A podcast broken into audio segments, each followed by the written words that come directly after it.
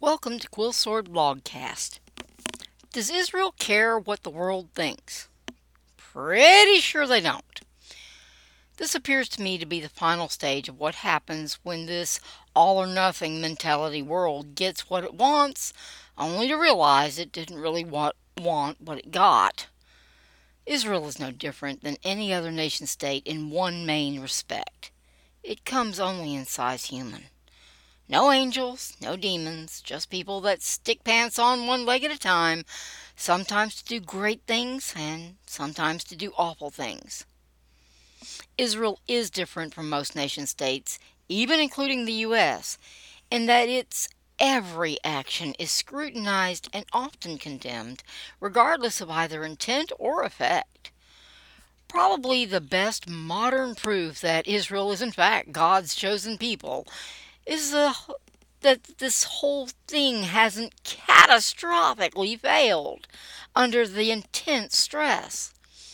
Any other self respecting nation state would have crawled in a hole and died long since. We're not talking about legitimate scrutiny for things Israel actually did wrong.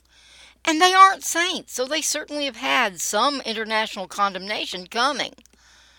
But what Israel gets is unremitting condemnation, having nothing to do with their actual misdeeds, but merely as a way for the Arab world, along with the Western political left, to try and destroy Israel. It didn't work, at least not as intended. Israel has sold land for peace repeatedly over the last 70 years, and they have never gotten their money's worth. Frankly, no one sane thinks international condemnation has even had the slightest validity with regard to Israel because of the unhinged way it has been overused in the last 40 years, especially. Israel withdrew completely from Gaza in 2005. Hamas moved in and started rocket attacks. That wasn't the deal, but no international condemnation for Hamas beyond some mild words. Israel shooting back was utterly condemned.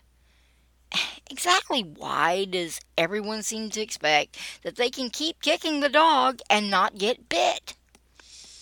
Israel chose a long time ago to fight for its right to exist. If anything, the October 7th attacks have re- reignited that ember into a raging inferno. Might want to back away. Those flames are hot my personal suspicion, and that's all it is, is that Biden won't condemn Israel or pull support because Netanyahu has told him point blank that this time there will be no ceasefire and no pullout. Israel is kicking ass and taking names, and the U.S. can support them or not. I suspect that because Biden should ordinarily have been singing verse 3 of Ceasefire Sonata by now.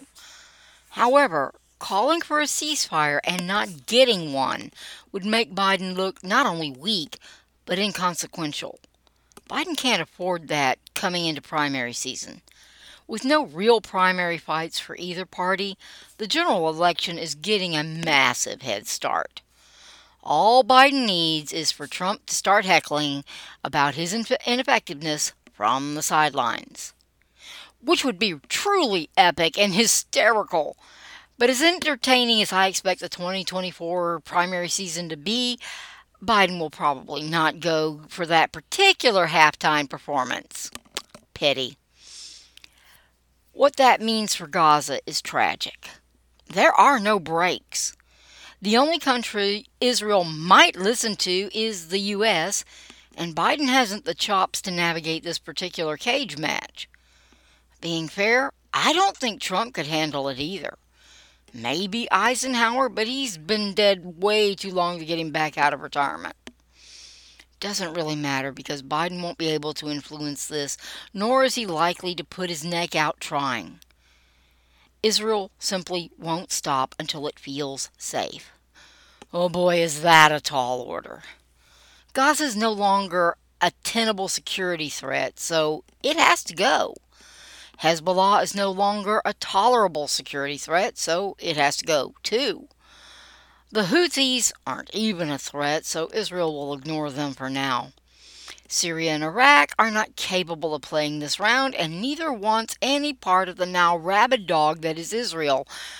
Iran is praying the U.S. will overreact to the Houthis and forget about them because they'd rather risk a tangle with the U.S. than Israel at the moment.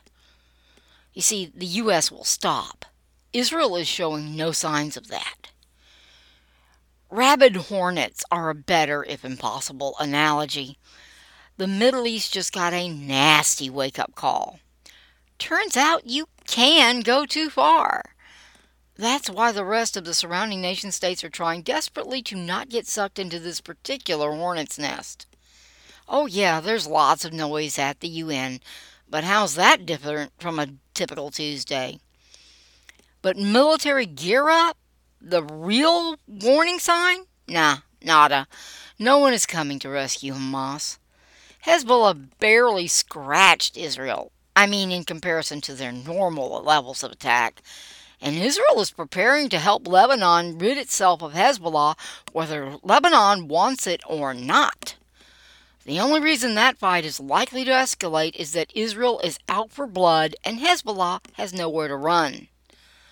The really scary part is that Israel is being smart about it. Smart rabid hornets are really, really not something you want in your nightmares, let alone flying F 16s over your heads. Israel appears to be self aware enough to escalate where they think they need to without attacking blindly and provoking its neighbors to defend themselves.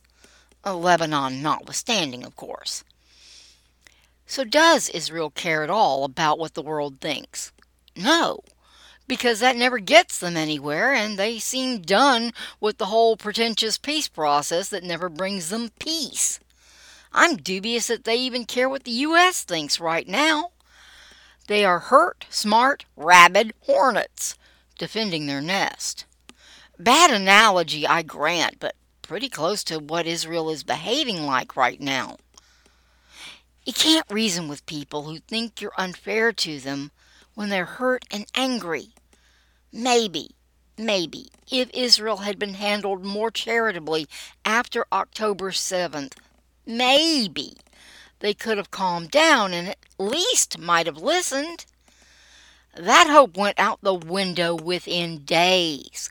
The idiotic indignation in defense of Hamas just fuels the fire. Any chance of saving Gaza, and there wasn't much of one on October 8th, was destroyed with the first imbecilic statements blaming Israel. Israel sees no hope of a fair resolution in the international community, so they'll just make one of their own. Thank you very much. Israel's resolution does not seem to involve a future in which Gaza exists as a separate political entity, if it even still exists at all. They don't seem too keen on allowing Hezbollah continued sanctuary in Lebanon either. This is not going to end well. The term genocide is being tossed into the fray. Yeah, that's gonna help. Not. It just makes the international community look more biased in Israel's eyes. What part of sovereign nation state do people not understand? International law is a lovely fiction. It has no sovereign power to back it up unless you count the United States, and we're siding with Israel. After nearly 20 years, with terrorists in its backyard, Israel seems to have concluded that it has the right to vacate the trespassers from their premises, legality be darned. Is that right or fair? Heck no! But the choice is to continue to live with murdering slime balls in your own backyard. Unfair as all get out to the innocent Gazans, but letting them stay is unfair to Israel. Israel has had enough of the whole mess. That much is very clear. Israel is going to be fair to Israel and worry about the feelings of the rest of the planet later, maybe. In other words, Gaza is already lost. All the influence that might have gotten Israel to put on the brakes has been so misused over the decades that it is it just no longer truly exists. Biden could call for a ceasefire, but Israel would ignore him. Politically dangerous to Biden's career and utterly pointless as an exercise, so there will be no such call. Uh, it ticks off Biden's election committee, but no one cares about them anyway. Biden doesn't legitimately have a brake to apply. No one does. It's time to start figuring out how to evacuate Gaza.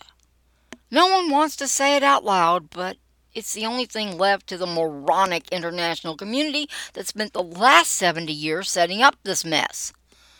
This is far more a failing of the international community, the UN, NATO, et al., than it is a failing of Israel or even Hamas.